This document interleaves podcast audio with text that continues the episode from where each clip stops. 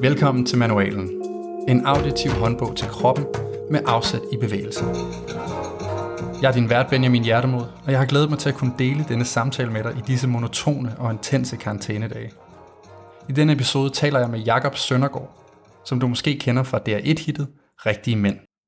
Meget passende kommer vi ind på, hvordan man håndterer ubehag. Det er faktisk en muskel, du kan træne, og løsningen er groft sagt dårlige idéer. Men det kan du høre mere om senere. Før vi satte os foran mikrofonerne, havde jeg lovet Jakob at lære ham nogle nye moves, så vi brugte en time i Pinstruphallen, der ligger i min baghave, med øjlekravl og gulvakrobatik.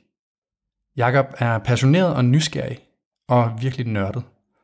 Vores samtale nåede vidt omkring til både faderskab at sove i skoven, hvordan man får respekt for sig selv, og hvordan man laver origami-frøer med 10 tommelfingre. Det var pisse sjov trille rundt over i hallen til at starte med, så øh, jeg er spændt på, øh, hvad det er for en samtale, vi skal have gang i nu her.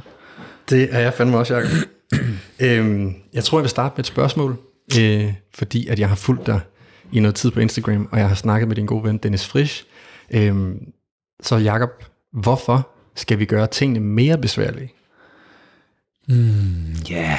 altså det skal vi jo nok heller ikke nødvendigvis gøre. Øh, det er jo sådan, altså vi er jo i virkeligheden nogle overprivilegerede stakler, tænker jeg. Øhm, men, men vi har brug for, at, at øh, jeg oplever ofte, at øh, folk enten ikke bryder sig om at mærke sig selv, eller simpelthen øh, er blevet, hvad skal man sige, øh, overfølsom over for stimuli, og på den måde vælger at lukke af for det. Så, så når jeg arbejder med folk, så hjælper virkeligheden. Jeg, jeg, jeg prøver på at gå ind og lave en form for glitch i deres liv. At, øh, og glitch, det er en, i virkeligheden en måde at øh, fange folks opmærksomhed. Så du gør det jo enten ved at sige noget, som de ikke forventer, eller stimulere dem på en måde, som de ikke forventer. Nu gider jeg ikke vælge bordet her, men det vil være, du ved, at smide en kop kaffe i hovedet på dig. Ja. Altså det vil gøre ting, som folk ikke regner med. Og det gør jo for, simpelthen for at, at bryde det mønster, vi er i. Folk de vil jo så gerne ændre på deres vaner, men de vil meget gerne have, at livet er komfortabelt. Det er jo et paradoks, fordi at det er ukomfortabelt at ændre en vane. Folk, der siger det andet, de, de er ikke i gang med at hjælpe folk med at ændre vanerne. Øh, men, men hele udfordringen ved det, det er jo det, at vi bryder os ikke om ubehag. Vi tænker sikkert, der vi jo via en masse træningssystemer, vi, vi begge to bliver eksponeret for, har været eksponeret for osv., der arbejder meget med, at jamen, det skal være meget komfortabelt, og man skal, man skal undgå noget, der er ubehageligt og smerte. Men problemet er jo bare, at, at hvis man hele tiden bevæger sig ind i sin egen lille osteklok, så sker der ikke noget. Øh, så derfor øh, arbejder jeg sådan relativt systematisk med at øh, øge min evne til at øh, håndtere ubehag. Og simpelthen fordi, at når du vender dig til i et trygt setup, som du selv vælger at håndtere ubehag, så når du så møder ubehaget i et utrygt setup, så vil du være bedre til at, at kunne håndtere det. Og det er jo lidt i, i stil med at sige, altså ligesom, hvorfor er det specialsoldater, de træner så realistisk som muligt? Det er jo netop fordi, at de ikke skal gå i panik, når de havner i the real deal. Mm. Øh, og, og, og det er jo så, øh, hvorfor, hvorfor gør det? Jeg gør det også, fordi at jeg synes, det er, det er sjovt. Jeg synes, det er sjovt at mærke, hvordan jeg selv reagerer, når der, der sker noget uventet. Mm. Men vi er jo ikke øh, specialsoldater, eller jeg i hvert fald ikke. Du, øh, du, du har lidt mere profilen. Nu, nu kender jeg din baggrund også lidt. Øh, men, øh, men hvorfor skal herre fra Danmark måske øh, forberede sig på noget uventet? Jamen, jeg, jeg, jeg tænker mange forskellige tanker. Jeg tror ikke nødvendigvis, jeg tænker sådan en katastrofetanker. Jeg tænker ikke i krig og Eller ødelæggelse og zombier og apokalypser.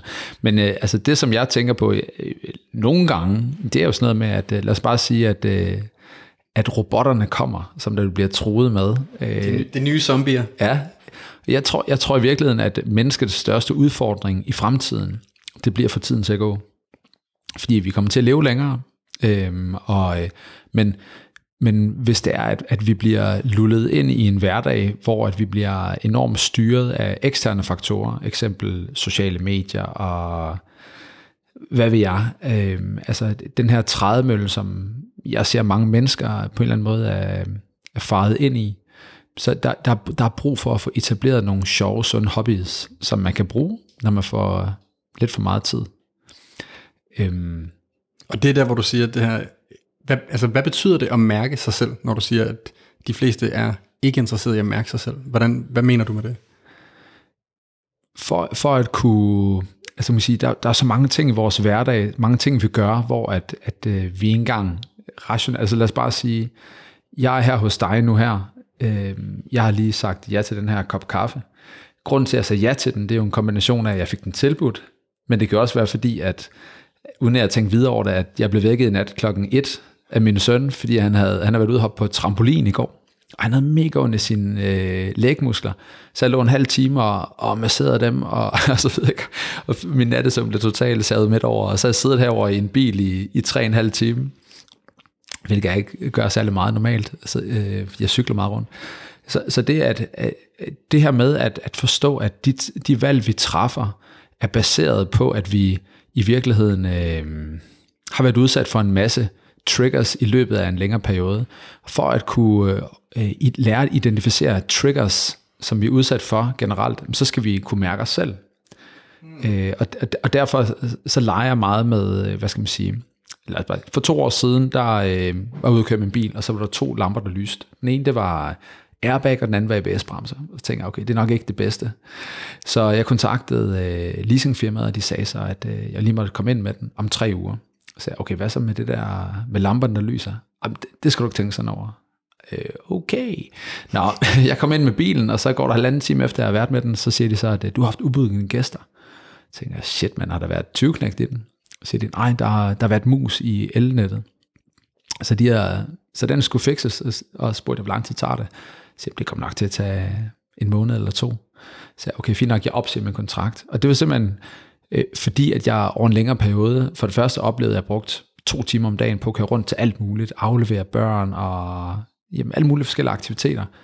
Mens jeg så har kørt rundt og set øh, andre, både børn og voksne, øh, med væsentligt dårligere cykler end mig, væsentligt dårligere påklædning, væsentligt dårligere fysisk form end mig, cykle rundt i alt muligt vejr. Og jeg tænkte bare, ej, jeg følte mig så usel, fordi at jeg sådan havde pakket mig selv ind i den her åndssvage bil, ikke? Øh, så sagde jeg, okay, vi dropper det. Øh, væk med bilen, vi cykler til alt. Øh, og, og det er helt vildt, hvad det har gjort øh, i mit liv generelt, det her med ikke at have en bil. Mm. Øh, fordi at det at, det at skulle gentænke sin logistik generelt, det kommer til at ændre på alt.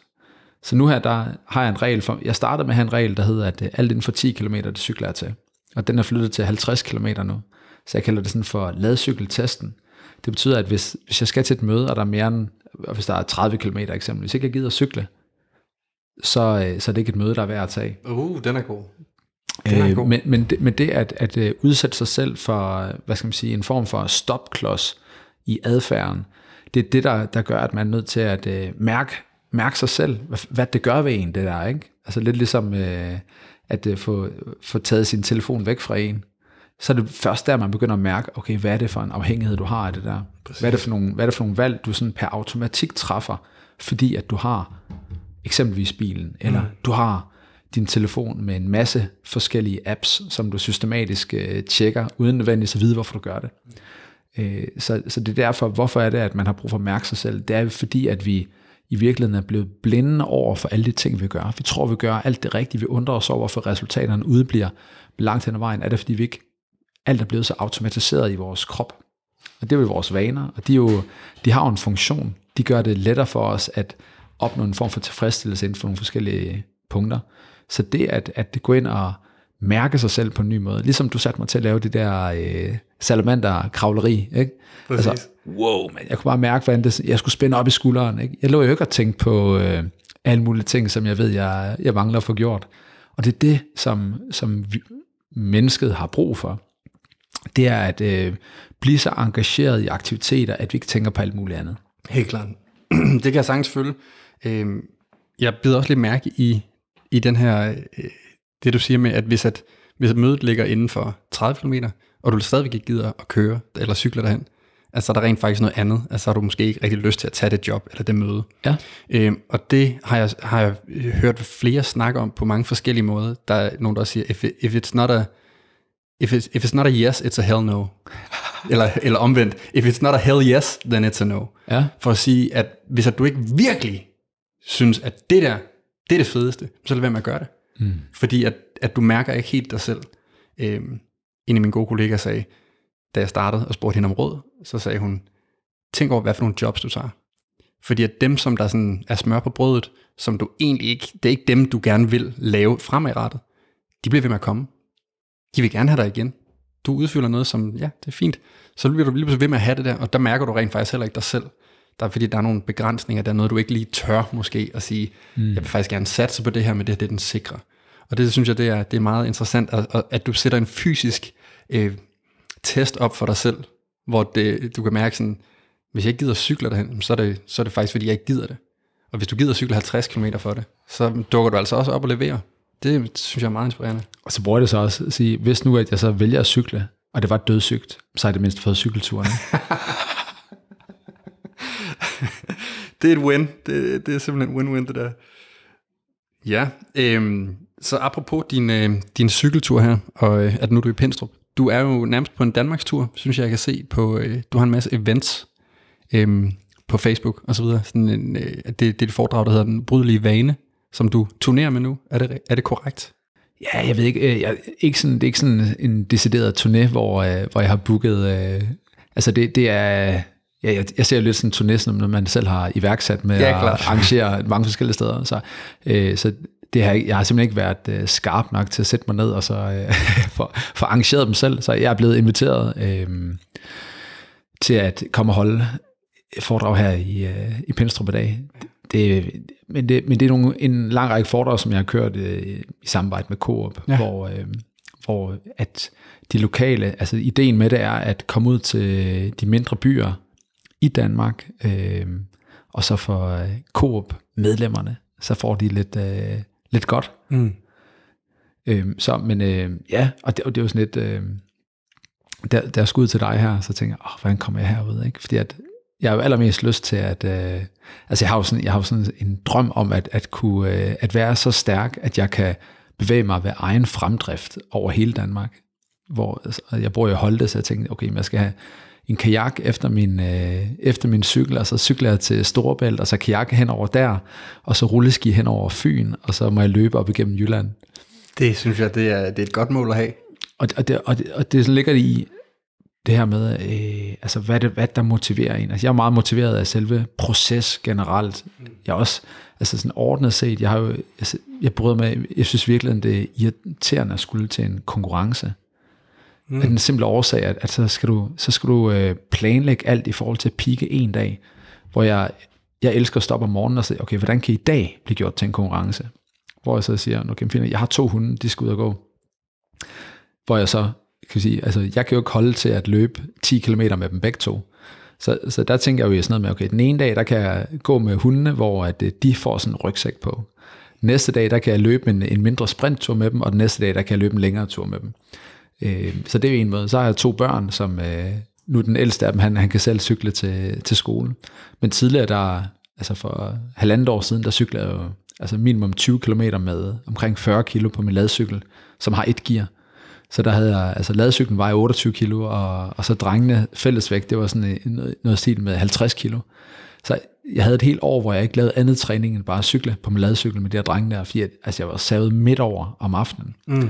Og det er det, hvor jeg også ser, altså med, med folk, de kan blive meget forblændet i det, i målet, og så mister de motivationen, fordi at, at dagen er dødssyg for dem de, de er jo ikke engageret i træningen, fordi at de har en eller anden idé om, at når de når målet, så bliver alt bare godt, og det bliver så fedt at gennemføre det her løb og så videre. Ikke? Hvorimod at jeg har den tilgang til det, at hvis ikke du synes, løb er det fedeste, find på noget andet. Mm. Ikke? Så, øh, så, jeg, så jeg er meget øh, dedikeret også i forhold til at, at se, hvordan jeg, jeg kalder det for transport, i stedet for at se det som transport, så, sådan, så vidt jeg husker, da jeg gik i skole, altså ligger man jo trykket sidst i et ord, ikke? så det må jo hedde transport. Så, så jeg gør alt, hvad jeg kan for at se, hvordan jeg kan gøre min logistik kompliceret, øh, både motorisk og øh, fysisk og mentalt langt den vejen. Øh, så med mindre det er for komplekst for mig, så, så forsøger jeg også at se, om jeg kan overnatte i en skov, i forbindelse med, at jeg skal ud og holde foredrag. Åh, oh, fedt. Mindre jeg har for mange ting med. Og det er den simple årsag, at jeg har to børn, jeg er gift, jeg har mit job, din og den. Jeg kan ikke tage til Himalaya på sit bjerg. Det føler jeg i hvert fald ikke, jeg kan. Altså, jeg føler ikke, jeg er berettet til bare at trække pløkkerne op og så skride. Øh, så jeg prøver på at se på, hvordan at jeg kan få gjort hverdagen lidt mere intens, mærkbar. Øhm, og det er sådan, jeg søger sådan, altså, når jeg holder foredrag, så bliver jeg spurgt om nogle gange, jamen, øh, ønsker du at blive 100 år gammel?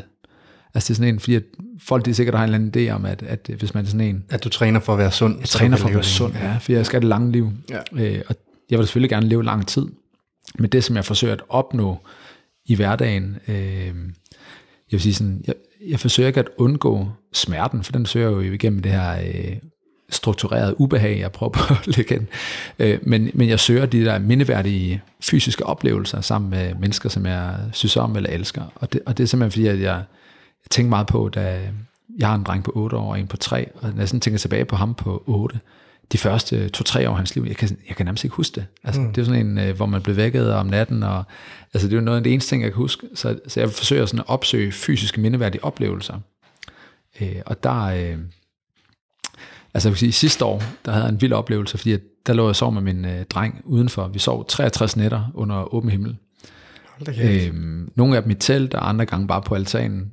Og øh, så en, en af morgenerne, der bliver jeg så vækket klokken øh, halv fire, ved at der var noget glas, der blev smadret. Og så kiggede jeg så op, shit mand, om jeg drømte til at starte med, der var sådan, der var sådan en tusmørk, ikke? Og så, øh, eller skumring må det være, ikke? Men øh, så kigger jeg så op og ud over altanen, og så får jeg øje på, på den modsatte side af vejen, der er nogen, der laver ballade. Så tænker, okay, så tog jeg min notesbog frem med bucket list, og så ringede jeg 112, og så sagde jeg, jeg er lige på vej ned, fordi at der, der er sgu nogen, der er ved at lave ballade her. Og så øh, kommer jeg ned på vejen i boxershorts og t-shirt og en telefon. Og så øh, ser der, så, så to, der sådan for øje på mig. Og de, så, så spænder de bare. Jeg løber efter dem, og har politiet røret samtidig med at sige, jeg løber i sydlig retning mod Revhøjvej, og jeg er efter to scumbags. Og jeg aner ikke, hvad det er for nogen der. Så løber de ind og gemmer sig i en garage. Wow, jeg skal sgu lige se. Det var godt langt squat, du fik siddet der. 19 minutter. Wow, det er godt lavet. Nå, hvad det hedder, så øh, løber jeg efter dem, og de gemmer sig ind i en garage, og tænker, ah, okay, jeg skal nok ikke tage kampen op med nogen, jeg lige aner, hvem er, uden at have et, øh, et godt lille håndvåben. Så jeg går ind, og jeg ved, der ligger sådan nogle, der er et stort hul i vejen, hvor der ligger sådan nogle store sten, så tager en af dem, går tilbage. Så det, jeg kommer tilbage, så får jeg så øjenkontakt, eller ikke øjenkontakt, så kommer de ud, og så spænder de bare, jeg løber efter dem. Så en af dem løber meget hurtigt, og, øh, og den anden, hun løber meget langsomt, fordi det går meget hurtigt op for mig, at det faktisk er en pige. Mm. For hun vender sig rundt og ser på mig. Lige da hun vender sig rundt, så spænder hun ben for sig selv og vælter. Jeg løber så hen, fastholder hende og øh, siger til, at hun er anholdt. Og øh, så råber hun så til sin veninde, bare løb Signe, lige det hun øh, bliver fanget. så et halvt minut efter, der kom politiet, og så kan jeg så fortælle dem, at, øh, hov, at øh, Signe hun har løbet den der vej. Så det er jo sådan... Så du fik lavet en civil anholdelse? Jeg lavede en civil anholdelse der, ikke? Det var, øh, det, så det var det, du fik tjekket af bucket list? Ja, præcis.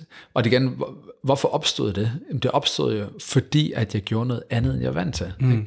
Øh, og det er jo ikke fordi, at det, det kunne lige så godt ikke være sket. Så mm. det er jo ikke sådan en garanti. Det er jo ikke en garanti for, at der sker noget anderledes, fordi man gør noget nyt. Men sandsynligheden er sgu langt tættere på. Så det, men det er sjovt, ja, fordi at, at et af de spørgsmål, jeg har skrevet ned, det var, øhm, vil du dele et mindeværdigt øjeblik sådan fra, i, i forhold til dine børn? Det var, det var faktisk sådan et, et mindeværdigt øjeblik i forhold til din fysiske aktivitet, aktivitet og dine børn. Ja. Øhm, og den kom du helt selv ind på, så det synes jeg, det er, det er meget inspirerende. Øh, at de har sovet uden for så lang tid, synes jeg er, øh, er, er noget, som jeg, som jeg lige vil, vil knytte en lille kommentar til, for jeg, jeg har flere gange refereret den her øh, lille artikel, jeg læste for nogle år siden med en eller anden spider, en ung fyr, som der er besluttet for at sove ude et helt år. Og da han så skulle ind og, og, og sove indenfor, så sagde han, at det var helt klaustrofobisk, og luften var anderledes og sådan noget. Og den har virkelig siddet med mig, og det er også noget af det, som jeg faktisk går og tænker rigtig meget på. Hvordan kan jeg bygge en bioark herude i min lille øh, rækkehushave ja. på en eller anden måde? Det er ikke det fedeste sted at ligge og sove, men der er også en stor skov, hvor jeg kunne gå og sove. Ja, du har skoven der jo. Øhm, så det, det er meget inspirerende for mig, og det er også derfor, at jeg inviterer blandt andet dig herind og snakke, Jacob, fordi at de gæster, jeg gerne vil have ind i manualen her. Det er nogen, jeg ved, kan udfylde flere kapitler i en manual til kroppen, øh, og netop kan inspirere med deres historier folk til at reflektere over, hvad der kan stå som manual for deres egen krop. Og dig, der lytter her, nu skal du ikke med til, til Jakobs øh, foredrag eller workshop her, som han, som han giver senere, men, øh, men, men allerede nu vil jeg sige, at øh, vi kommer ikke til at snakke om alt det, som Jakob han ved og kan inspirere til. Så, øhm, så det er helt klart værd lige at følge ham på Instagram og, og, og dykke lidt ned i noget transport og sove udendørs, for det er rigtig, rigtig spændende. Øhm, det er jo sygt farligt bare at løbe efter sådan to uidentificerede ballademager. Hvad tænkte du der, da du jeg, jeg, blev, jeg, jeg blev lidt skuffet, da jeg så, at der var to piger, ikke? fordi så er historien den ikke lige så fed at fortælle videre. øhm, så. Det, jeg synes stadigvæk, det er modigt at bevæge sig ud det, om, om det endte med et slagsmål med to store, øh, to store rocker eller ej, så synes jeg stadigvæk, det er, det er Bucketworth øh, værdigt. Jeg, jeg tror, jeg, jeg, jeg, tænkte egentlig ikke så meget, jeg tænkte bare, fuck mand, de skal ikke vække mig midt om natten. Og lave ballade i dit nabolag. Ej, jeg ved, for at være helt ærlig, så, så jeg synes, jeg, synes, jeg, jeg tændte sådan lidt på ideen der med at ringe til politiet, fortælle dem. Så jeg, jeg synes, det var, jeg synes, det var sjovt. Jeg synes også, det var sjovt at sætte mig op på altanen bagefter, og så lytte til afhøringen. jeg synes, det var, jeg synes, det var mindre, mindre sjovt at skulle, øh, skulle, selv skulle afhøres tusind gange, og, og øh, alt balladen bagefter. Men, øh, men igen, så øh, alt i alt fortrød jeg ikke, at jeg gjorde det. Men det er tilbage til den mindeværdige oplevelse. Ja. Øhm, og netop noget, du, du gør for at bryde en uge op, kan man sige. En, en trumrum, hvor at tingene ligner sig selv. Og gøre noget, som der ligesom, nu sagde du, du kunne også smide kaffe i hovedet på mig for at, at vække mig ud af min daglige trumrum her. Øhm, det, det er noget af det, som, som jeg er, er meget fascineret af for tiden. Hvordan vi, vi mærker os selv, mm. og, og hvorfor vi vælger ikke at mærke os selv. Øhm, jeg plejer at sige, at i forhold til min egen undervisning. Der er nogen, der bruger bevægelse til at øhm, ikke at mærke sig selv, til at distrahere sig selv, og så er der nogen, der har brug for bevægelse til at mærke sig selv. Mm. Så det er sådan interessant at observere folk i, hvordan er det, du går til bevægelse lige nu, og hvilken type bevægelse. Øhm, så vi har... Spørger du så folk, altså når I er i gang? Altså, jeg kigger, hvorfor gør du det lige nu? Jeg kigger øhm, med nogle af de, de ting, jeg, jeg underviser folk i, så kan jeg se, om der er nogen, der måske bliver revet med, eller går på autopilot, eller... Mm eller øh, på en eller anden måde drifter lidt. Så, ja. så jeg prøver at holde, holde øje med, hvad er det, der sker i folk, og så prøver at, en god måde at få folk til at, at være til stede og mærke sig selv, det er noget partnerarbejde. Mm. Men det kan også være for intenst. Ja. Så det er hele tiden det der med at, at, at lave en, en, en balance mellem, nu går vi ind i noget partnerarbejde, hvor Åh, nu bliver det intenst, og nu ved jeg måske ikke, hvad jeg skal gøre, og så ro på nu ud og lave noget alene. Øhm, så det er igen det her med at, at skabe nogle, nogle små øjeblikke, hvor man lige er vågen, Ja. Og faktisk kommer, altså bevæger sig mellem komfortzonerne. Mellem, der må gerne være noget tryghed, og så må det gerne være noget, der er lidt ubehageligt. Lige for at, at holde en lille pause i det her grund til, at der kommer nogle bump hele tiden, det er fordi, at mig og Jacob, vi sidder øh, ved mit lave spisebord, øh, og vores knæ rammer lidt ind i den her nogle gange, fordi vi har ledninger og så videre over det hele. Men, øh, men det er netop øh, meget, som Jacob siger, det her med at øh, og gøre tingene lidt besværligt. Så min filosofi omkring det, som du, øh, altså min pendant til transporten, øh, da jeg boede i London i en periode, der hang vi, når vi kørte i, i metroen og tuben der, så havde vi sådan en ting med at hænge, se hvor lang tid vi kunne hænge i, i tuben, for simpelthen at, at køre sådan en hanging challenge, eller se hvor lang tid kan jeg sidde squat.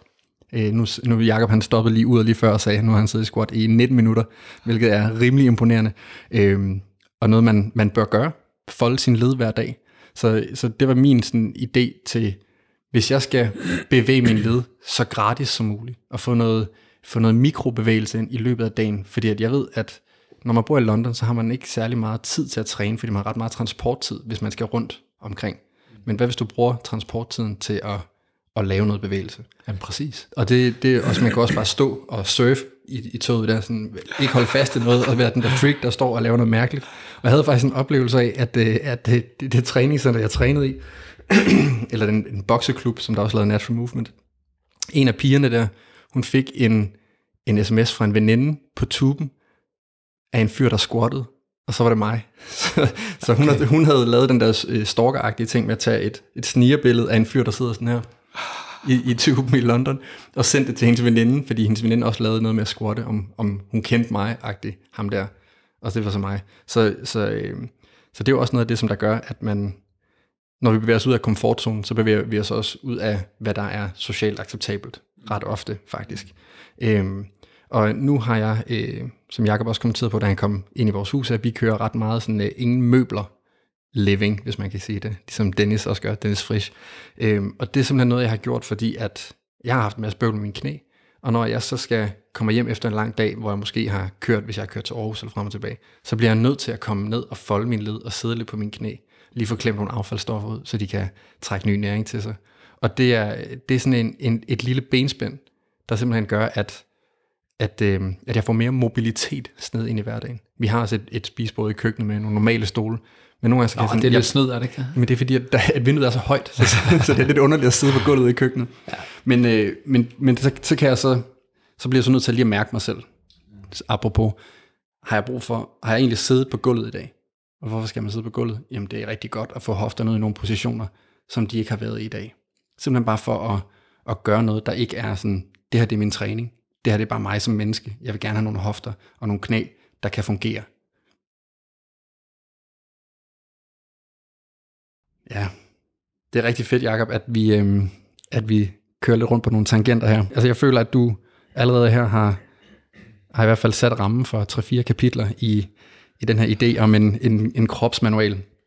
Øhm, det, som jeg godt kunne tænke mig, er lige at spørge dig om. Noget, som jeg selv har undret mig meget over i mit liv. Hvornår må jeg kalde mig en mand? Og hvornår bliver man det? Ja, For der er ikke, det er bare sådan en flydende, mærkelig overgang. Ja. Og nu så jeg her forleden, at du har at du har lavet en keynote for Global Dignity, Ja. et eller andet med 680 drenge, hvor I snakker om respekt og værdighed. Mm. Og det kunne jeg bare godt tænke mig at høre dig snakke om, Ja. Hvis du Wow. gider. Ja. Fordi du er også far, far til Jamen, to drenge. rigtigt. Og, øh, Jeg kan prø- prøve at starte med, øh, jeg skal nok komme ind på respekt værdighed. Øh, altså jeg kan sige, hvad, hvad jeg selv gør. Altså fordi det, jeg, har, jeg vil sige, jeg, øh, jeg har det fuldstændig ligesom dig, det der med, altså hvornår jeg en dreng, hvornår jeg er en mand, hvornår, øh, hvornår jeg er ved, ved at være gammel. Mm. Alle de der ting, ikke? Altså, øhm, så, men hvad gør jeg for at, øh, at gøre den her overgang interessant for, for mine drenge? Øhm, det er jo enormt svært. Nå, lad, lad mig prøve at komme med et eksempel. Mm. Øhm, og det som, det, som jeg praktiserer, som jeg har startet på relativt øh, for lang tid siden, men ikke så systematisk, det er det her med at øh, tage på sådan vildmarksekspeditioner, som mm. vi kalder det. Øh, og det er så vildmarksagtigt, at det foregår i Danmark. for, at gøre det sådan, øh, for at gøre det sådan, hvad skal man sige, jeg interesserer mig meget for det begreb, der hedder bushcraft. Ja. Bushcraft, det er jo det modsatte af at tage på camping. Hvor camping, der har du alt, alt hjælp, der kan, der kan forefindes, ikke? Hvor bushcraft, der, der, altså, i stedet for at have øh, gasblus, så har du øh, ildstål, når du tager ved at lave bushcraft. Ikke? I stedet for at have en brændeovn, så har du en økse. Så finder du noget træ. Så det er sådan, det går, i stedet for at have et telt, eller øh, at bo på vandrehjem, så har du et øh, bivak, teltflag, eller så bygger du dit eget. Så, det er sådan, så hele det der øh, element af at konstruere ting, er jeg blevet så meget optaget af. Egentlig måske fordi, at jeg sådan selv føler, at jeg har været enormt dårlig til at konstruere ting. Jeg har faktisk aldrig sådan rigtig interesseret for at lege med Lego, og jeg er absolut ikke en handyman. Men jeg, sådan, jeg har forsøgt sådan i min, øh, ja, i mine ældre dage, kan man sige det? Det er jeg jo ikke, jeg er jo 40. Men øh, lad os det, bare det er jo sige, igen det der definitionsspørgsmål. Hvornår synes man, man er ja, ældre, og hvornår begynder den at komme? Jeg er tæt på snart også, så jeg, er sådan, jeg synes ikke, at, at jeg føler mig gammel endnu. Nej, det følger jeg jo heller ikke. Men når jeg sådan ser på andre unge, unge mennesker, og sådan noget, 20-25, hvad de laver, så tænker jeg, gis man, godt, det kan mig. Men, øh, nej, men, øh, men det her med at, at konstruere ting, er jeg virkelig enormt optaget af. Øhm, så øh, her for et par måneder siden, der øh, sammen med en god kammerat, der tog vi øh, ned i friluftsforretningen, så købte vi øh, sådan nogle kort over de sådan åbenlyst øh, fedeste steder til at trække og lave outdoor i Danmark. Øhm, og så tog vi til... Øh, til øh, Mols Bjerge, som jeg var faktisk tæt på her.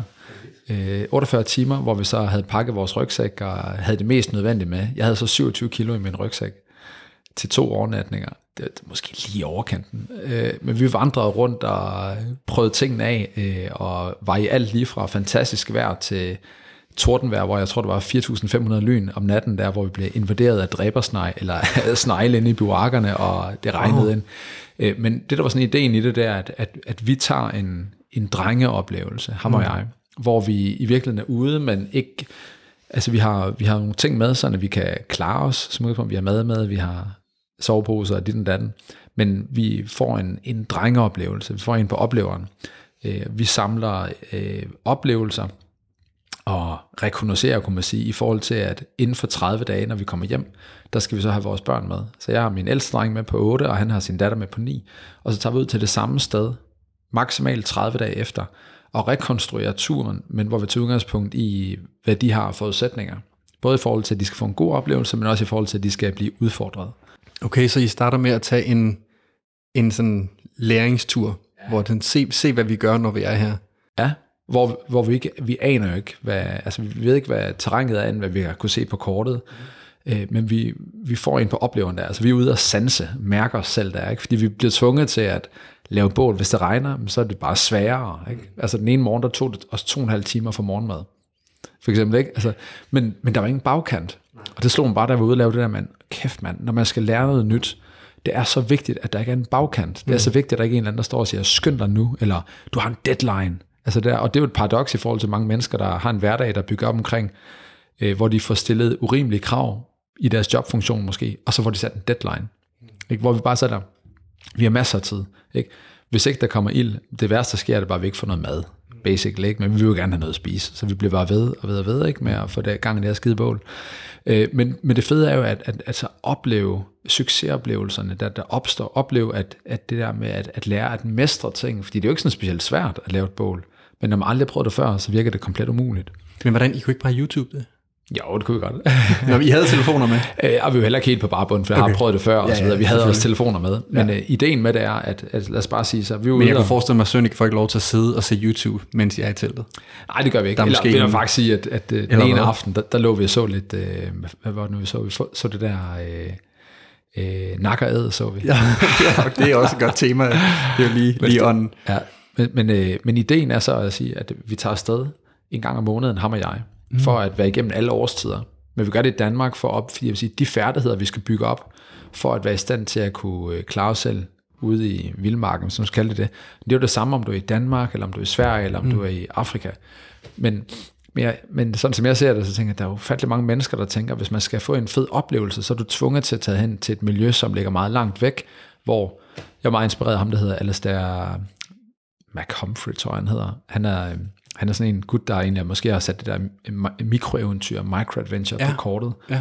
Øh, han er sådan en gut, der har været de dybeste steder i verden, og de højeste steder på kloden, og sejler over Atlanten og alt muligt. Men han har så gået ind og så set, okay, hvad skal der til for at få en fed oplevelse? Og det er i virkeligheden at lære at være bevidst omkring, hvad der sker omkring dig, for at vende tilbage til det her med, at, at rent faktisk at kunne mærke sig selv, fordi at det at kunne mærke sig selv, handler jo også om, at i virkeligheden at have tændt for sine sanser. Mm. Hvordan tænder du for sanser, eller hvorfor skal sanserne være tændt? Det er jo for at opdage de muligheder, der lige, ligger lige foran næsen på dig. Altså, jeg oplever noget hver eneste dag. Altså, den ene dag, så, så redder jeg en gut, der er væltet på sin cykel, ikke? og den næste dag, der ringer jeg ind til politiet, fordi jeg oplever en mystisk tast på Nørreport, og så den anden dag fanger forbryder. Jeg synes tit, der sker sådan nogle mærkelige ting for mig, hvor jeg bare tænker, okay, er den eneste af de her ting, de sker for? for øh, og, og det mistænker jeg for at sige, okay, men det er fordi, at som udgangspunkt, der tror jeg, at jeg er meget opmærksom på, hvad der sker omkring mig. Det er i hvert fald det, jeg dyrker, at, at øve mig i at være opmærksom, øh, have nogle fokuspunkter, se ekspedienten i øjnene, når man siger, kan du have en god dag? Så, mm. altså, måske lige trække den lidt. Ja. Øh, er du der rent faktisk inde bagved? Netop, ikke? Ja. Altså, øh, og, og det synes jeg er sjovt at gå ind og, og prøve at være fokus i hverdagen. Og det får du for eksempel også, det får du jo, når du, øh, når du bevæger dig. Du ved, ligesom vi sidder ned. Ikke? Men lige det du siger her med at, at tage på mikroeventyr og være i Danmark, det synes jeg er enormt øh, inspirerende, og faktisk noget, som jeg har... Øh, jeg tog en konsekvens af det, fordi at øh, jeg begyndte at holde de her retreats, og jeg startede i Danmark, i ikke så langt herfra, i en skov, meget tæt på, hvor jeg voksede op. Øhm, og så det næste, det tænkte jeg sådan, jeg skal der var venter sig, skulle du ikke lave noget i Thailand? Så fedt mand, det er da en skidegod idé. Det, så tog vi til Thailand et år, og så øh, fandt vi et, et mega fedt sted, rent tilfældigt, ved at gå langs stranden, og så fandt vi noget i skoven, og mødte en der kvinde, som der havde deres sted, og det var bare fedt. Og næste år, så sagde så holder jeg et retreat her. Og så holdt vi et retreat øhm, med, altså uden telefoner, uden bla bla bla. Vi havde en lang jungletur, som jeg slet ikke var forberedt på, men det var en rigtig god tur, nogle gode oplevelser. Det, som jeg så sad tilbage med efter den her tur, hvor vi var alle, jeg havde fået alle de her mennesker til at flyve til Thailand, og vi havde været på den her ø, og sådan, det var sådan en, for det første, det her, det giver jo ingen mening i den her tid, hvor at vi lige skal være lidt opmærksom på, hvor meget vi flyver og klima og så videre. Så tænker jeg sådan, det er en ting. Men en anden ting, det er, hvad har det her med mig at gøre? Jeg, jeg tager ud, jeg søger et eller andet derude, men kan jeg tage de her oplevelser med hjem? For de her oplevelser, det er et andet miljø, som jeg ikke kommer i nærheden af, medmindre jeg tager op om på den anden side af verden. Så der er ikke noget, øhm, der er ikke noget direkte overførbart.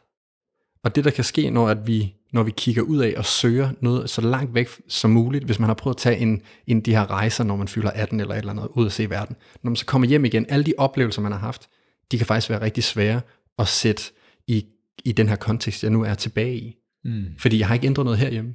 Jeg har været ude i verden og oplevet noget. Mm. Men herhjemme har jeg, nu er jeg tilbage i det samme gamle. Så det vi gjorde her forleden for, var faktisk, øh, jeg, jeg besluttede mig for, at jeg skal ikke holde retreats i udlandet. Jeg skal kun holde retreats i Danmark og Norden. Fordi at det er et miljø, du kender. Og meget som vi, vi startede med at sige der, jamen, hvad er det, hvordan ser årstiden ud i Danmark, når jeg er udenfor? Hvis jeg ikke er særlig meget udenfor, hvordan er oplevelsen så for mig, ja. at lige pludselig at opleve vinteren? Wow, kan det, kan det påvirke mit humør? Sjovt nok, ja. Og så havde vi et retreat her på Møn forleden, øhm, og noget af det, vi snakker om, det var i det her lille hyggelige øh, hus, Into Nature hedder det, med en fyr, der hedder Rasmus, og lige ud til Møns Klint nærmest.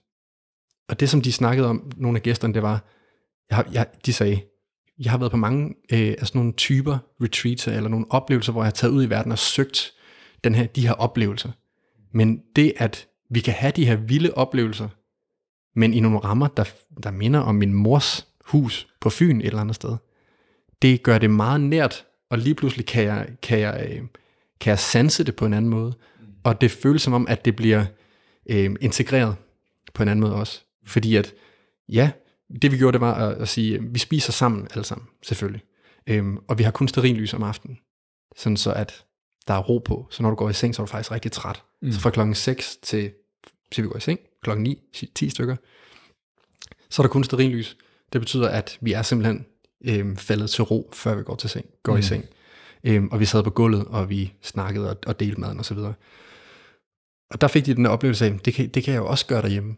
Jeg kan jo, jeg kan jo bare køre sterinlys om aftenen, og så kan det måske hjælpe lidt på min søvn, hvis man er en person, der har problemer med sin, sin søvn. Mm. Så det her med at sige, et mikroeventyr, det er det her med at gøre noget i sin baghave. Altså sove udenfor i sin baghave. Mm. Det behøver du ikke at gøre i Alaskas, øh, du ved sådan... du spiser bjørner. Eller præcis. Du behøver ikke at tage væk for at opleve noget, noget natur. Mm. Øh, naturen i Danmark er ikke så spændende som i Nord-Norge eller, eller Alaska, men der er masser at opleve og sanse. Og, øh, og det kan man faktisk opleve, især når man har et barn med. Jamen, helt klart. Fordi det, der, der skal man bare ud og kigge. Ja. ja. Øhm, så jeg, jeg synes, de her mikroeventyr, det er, øh, det er meget inspirerende. Jeg så på din hjemmeside har lavet sådan under eksperimenter, hvor du, hvor du delte det her med at tage ud og, og sove overnat en, en aften. Og, sådan. Og, øh, og jeg kan rigtig godt lide den måde, du gjorde det på, med også at, at lige dele, hvad der, hvad der skete den, den aften der, og din oplevelse af det. Øhm, fordi at det virker til, at du, du er noget, og det er grund til at sige det her, Jacob, det er også fordi, at det er noget, som jeg, som jeg også mærker rigtig meget for mig selv, og noget, som folk kigger på mig og siger, han virker rimelig dogmatisk nogle gange i sin tilgang. Men, øh, men det, er ikke, det er ikke det, jeg er, og det er heller ikke sådan, som jeg oplever dig, at være dogmatisk. Jeg oplever dig som værende passioneret og have nogle idéer, men det er ikke sådan, at du, at du, sådan, øh, at du ikke kan ændre. For eksempel, at du har, i dag så skal du holde foredrag herover, og så er du i bil. Fordi at du havde for mange ting med i forhold til sådan noget, sådan, som, så generelt set har vi nogle principper, men vi kan altid justere, sådan så vi kan leve i det. For ellers så kan man måske gå lidt død på at være for stram i sin... Øh... Ja, jeg vil sige sådan langt hen ad vejen, følger jeg netop også de der grund, hvad skal man sige, ligesom du selv brugte ordet benspænd her tidligere, ja. ikke? Øh, og at benspændene har jo den funktion, at, at hjælpe os med at træffe beslutningen, som kan være lidt hård i virkeligheden. Mm. Men det er jo ikke det samme som, at, at det er sådan ufravigelige principper, ikke? fordi så bliver det sådan for rigidt, og så er det man netop, altså, hvis der bliver sat for hårde rammer op, så, så vil din indre, hvad skal man sige, rebel gør oprør. Ikke? Så det er vigtigt, tror jeg, i forhold det gælder jo både børneopdragelse, men også når man hjælper andre, det er, at rammerne skal ikke være for rigide, der skal være en form for elastik i det, mm. men der skal være en, men hvad skal man sige, kursen skal, de ting man gør, de ting som man gør ofte, de skal jo have en, et formål i forhold til at få guidet dig den rigtige vej. Ikke? Øh, og det, og, og det er netop, altså det er det interessante, det der med, at tingene ligger lige foran næsen på os. Det er meget sjovt, du siger Møn, ikke? Møn ja. var det sted, vi var her for en måned siden. Ja, fedt. og, og, og det, der, det, der er så interessant, det er netop det der med at være, være udenfor, som jeg også tror er, du ved, øh, det er en enormt vigtig ting, i forhold, fordi at det, det er sådan en, øh, jeg, jeg tror meget på sådan øh, shotgun-effekten af aktiviteter, ligesom du viser mig det der lizard crawl, der, mm. ikke, hvor, hvor du fortæller, at her der er der så vestibulære apparater, der er aktiveret, ikke? og jeg kunne selv mærke på min krop, at jeg spænder op alle mulige steder. Øh, og det er det, som vi kan godt blive fanget i det der øh, stabilitetstyraniet, og være virkelig fokuseret på, at hver eneste lille led gør det helt rigtigt, og så videre, ikke? Hvor, hvor det hvad så med alt andet, vi gør, ikke? hvor vi ikke sidder og tænker over det mikrodetaljer. Så jeg tror meget på den her grovmotoriske tilgang til det indledningsvist.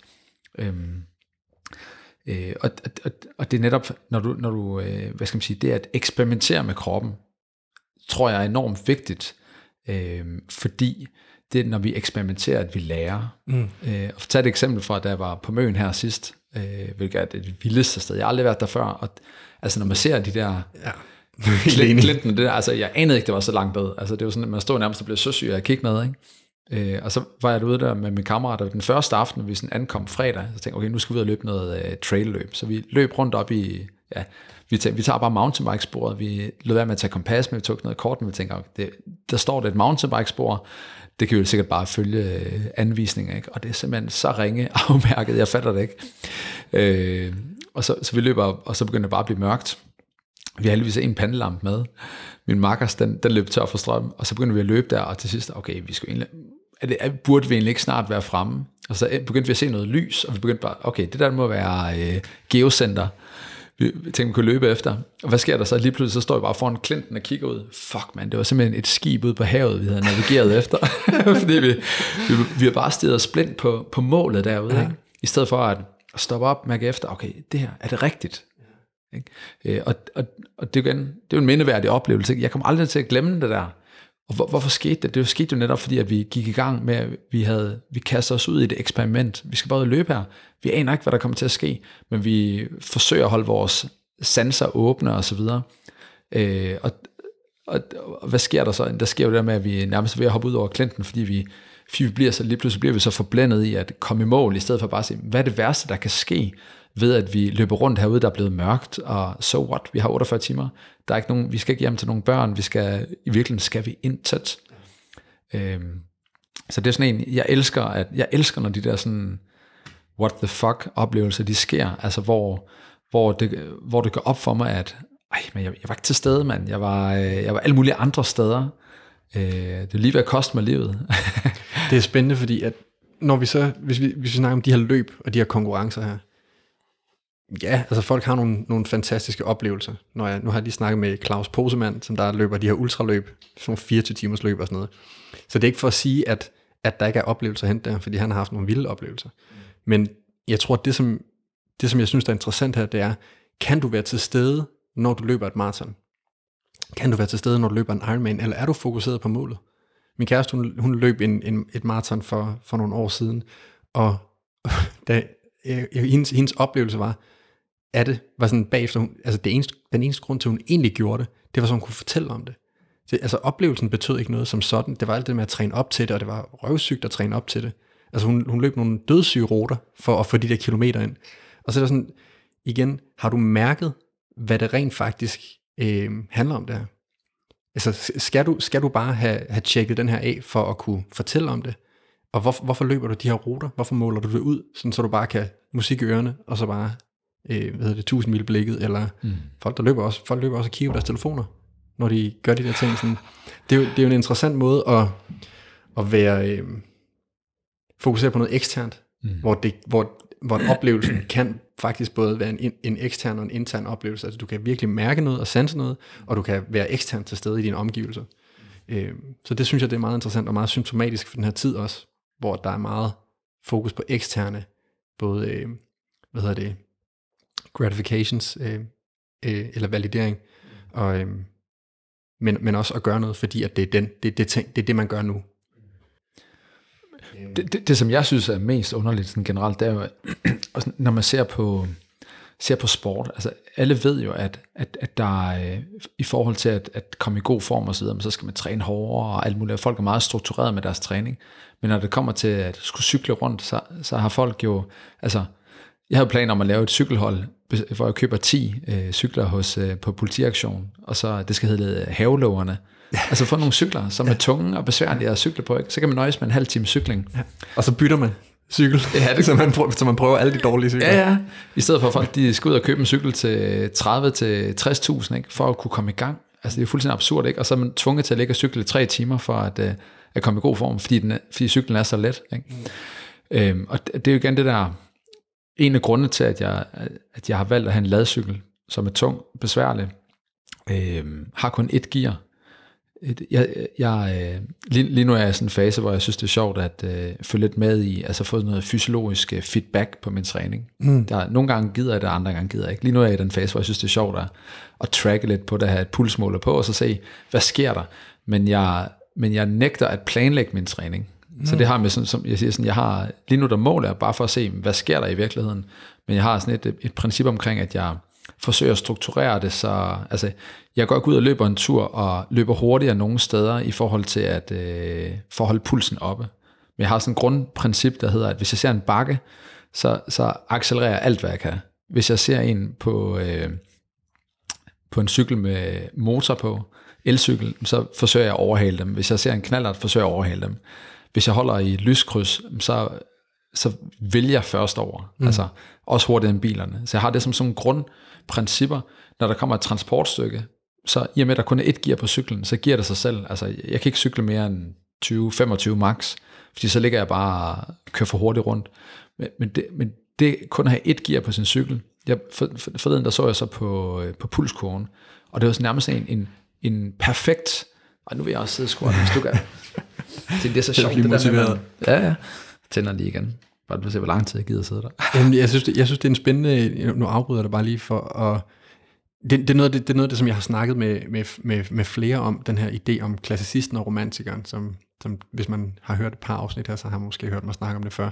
Men jeg synes, det er enormt spændende, fordi at klassicisten, det er ham, der måler og tracker alting, og har vægtene, han kan skalere, og han kan sådan virkelig følge sin, sin udvikling, hvor romantikeren er måske danseren, eller øh, personen, der, der øh, klatrer i træer, eller laver et eller andet mærkeligt, som der ikke nødvendigvis har et mål, og som rent faktisk ikke kan trackes men du har sådan en, en sjov blanding, som jeg synes, jamen jeg, synes, jeg synes virkelig, den er, den er fed, fordi at det er, der er ikke noget vejen med at være klassicisten eller romantikeren. Mm. Min oplevelse er, at pendulet svinger imellem de to, og når jeg så er i klassicisten, så er det let at blive hængende lidt der, og sådan at, at blive sådan lidt for fokuseret på at tracke og måle. Mm. Og så når jeg kommer ud af den, så tænker jeg sådan, jeg, altså, jeg tracker og måler, fordi det er rart at tracke og måle mm. nogle gange. Mm. Men, men nu kan jeg mærke, at nu er det tid til, at jeg også bare lige slapper lidt af, og så kan jeg prøve sådan, eller slappe af, mærker ved, mere, hvad jeg har lyst til, i stedet for ja. at, at kæmpe med mig selv. Så det er en interessant, øh, et interessant sted. Du sådan, det virker til, at du pendulerer ret meget der, hvor du, du, du gør det ikke, fordi du skal det i forhold til dit program, men du måler alligevel for at se, for at være nysgerrig. Ja. Det synes jeg, det er meget inspirerende. Øhm, jeg har nemlig længe tænkt, om jeg skulle have en eller anden af de her måler, fordi man kan track alt det her, og jeg synes også, det er spændende. Men samtidig har jeg også, er jeg også meget opmærksom på, at jeg vil ikke falde i den fælde, jeg har siddet i før, hvor jeg lige pludselig skal track alt. Jeg, jeg havde en periode, hvor jeg havde fire apps eller sådan noget på min telefon, hvor jeg kørte det centrale nervesystems uh, tapping. Nå, okay. sådan dik, dik, dik, dik, dik, dik, dik, dik, dik om morgenen for at se. Jamen, jeg har hørt, at man kan uh, måle uh, et eller andet ud fra tid, altså mærke, hvor træt man er dagen efter, i forhold til, hvis man har været nede og løfte dagen før. Øh, og så målte jeg også min søvn, og så målte jeg også noget stress. Og, sådan, og sidst, sådan, jeg sidder med sådan et kæmpe datasæt, som jeg ikke engang forstår. jeg ved ikke, hvad jeg skal bruge det til. Men jeg havde sådan en idé om, at det er godt at tracke. Så ja. jeg gjorde bare alle de her ting. Øhm, så den er jeg meget bevidst om ikke at ryge ind i igen. Men jeg er stadigvæk nysgerrig på at se, hvordan min krop øh, arbejder, som du siger med at kunne se sådan pulskurven. Ja, det er bare sjovt. Jeg, jeg ser jo kroppen som, som en stor motor. Jeg synes, det er sjovt at se, hvad, altså, hvad der sker, men, men ligesom Altså, jeg forsøger at have sådan nogle grunddormer, som er sådan ufravigelige. Mm. Det der med 50 km som cut off. Ikke? Altså, have sådan nogle ting, hvor det ikke er baseret på mit humør, mm. der skal afgøre, om jeg gør tingene. Ligesom der er bakken, jeg sprinter alt, hvad jeg kan. Men, men i og med, at jeg ikke har nogen bil, i og med, at jeg bruger min krop som motor hver dag, så sker der jeg tror meget på sådan noget øh, naturlig variation. Mm. Hvis du gør én ting, den samme ting hver dag, så vil der alt andet lige ske en naturlig variation. Men hvis man træner to gange om ugen, ikke? nu træner jeg to gange en time, ikke? så er der altså 166 timer tilbage. Hvis man ser sig selv som sådan en, der, der går til træning, så tror jeg helt sikkert, at der er en rigtig god idé med at være meget struktureret med, der noget progression og løbe intervaller den ene dag. Og, ja, hvis man har en idé om et, et, et mål, man gerne vil opnå. Ja, hvis du har et klassisk mål. Ikke? Og det, det er jo, men det er jo sjovt ved det hele, der er, at altså, folk sætter sig et mål, og så går de i gang med at træne struktureret. Ikke? i stedet for at se på, hvad med bare at bevæge dig mere? ikke?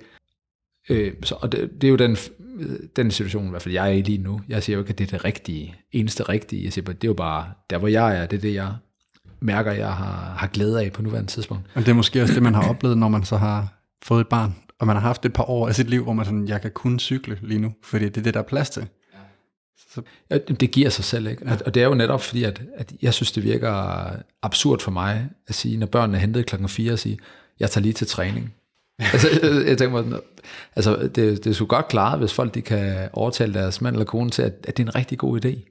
Ikke? Det skal laves mad, alt muligt andet, så derfor, og jeg, jeg har det bedst i min krop, hvis jeg har bevæget mig i løbet af dagen. Ikke? Så, så min arbejdsdag, når jeg sidder og skal sidde ved en computer eller sådan noget der, som jeg også gør en gang imellem, øh, så, så har jeg en timer, der hedder en gang i timen, der rejser mig op og træner med kettlebells, eller oh, kettlebells, eller noget af den stil. Ligesom vi sidder på den her måde, og vi trænede, inden vi skulle i gang. Og sådan. Altså, det, er jo, det er jo det, som, jeg tror, det, det mindset, som folk de vil have glæde af at tage til sig, det er det der med at se, det skal ikke ses som en pligt, det skal ikke ses som noget, noget der er synd for dem, at man skal bevæge sig. Nærmere set på den måde, at, at, at det er en ting, som man skal, man skal acceptere det som sådan et, et grundvilkår, ligesom øh, at man ser det som grundvilkår at sove og børste tænder og drikke vand. Bevægelse er et grundvilkår, det er ikke sådan noget, man, man lige skal snige sig til at gøre. Øh, og det, og, jeg bliver nødt til at afbryde her, Jacob, fordi at, at lige her, der synes jeg, det er relevant at spørge, hvad så hvis man har et arbejde, som ikke, som, som vi ikke har? Hvis man har et arbejde, hvor man ikke kan øh, lige tage en pause og bevæge sig fem minutter, hvad, hvad gør du, når du er ude og snakke med virksomheder i forhold til øh, introducere ideen om mere bevægelse? Der cykler jeg ud til dem, ja. Og hvad, men ja, selvfølgelig for dig, men, men ja. når, du, når du skal snakke om bevægelse på arbejdspladsen, ja. fordi det er noget, som jeg tit snakker med folk om. Mm. Det, er, det er rigtig relevant. Altså, prøv at gøre lidt med dine hofter, prøv at bevæge dine led lidt. Og, og så tænker du, hvad jeg gør sådan rent ja, konkret? Ja, sådan rent øh, professionelt, når du tager ud og, øh, og holder et oplæg for et firma, eller ja. hvordan du arbejder med, med institutioner og firmaer. Øh, altså, hvis jeg nu ud og, altså det bedste pitch, jeg har lavet nogensinde, der, jeg skulle indgå i samarbejde med Coop, og de, de sagde så, vi skal lige mødes og snakke om, hvad det går ud på, og på det tidspunkt, der ville de have mig til at stå for det, det hedder, det hedder Severin-dagen, som er sådan to dage for deres medlemsvalgte bestyrelse, mm. øh, hvor jeg så skulle stå for facilitering af, af noget krop. Og øh, så i stedet for at tage ud på deres kontor, så øh, de havde, havde kontor ude omkring Albertslund, så hvis jeg der var sådan, jeg kigger bare på et kort og så, hvor der var et naturområde, og så sagde jeg, vi mødes øh, herude kl. 13.30.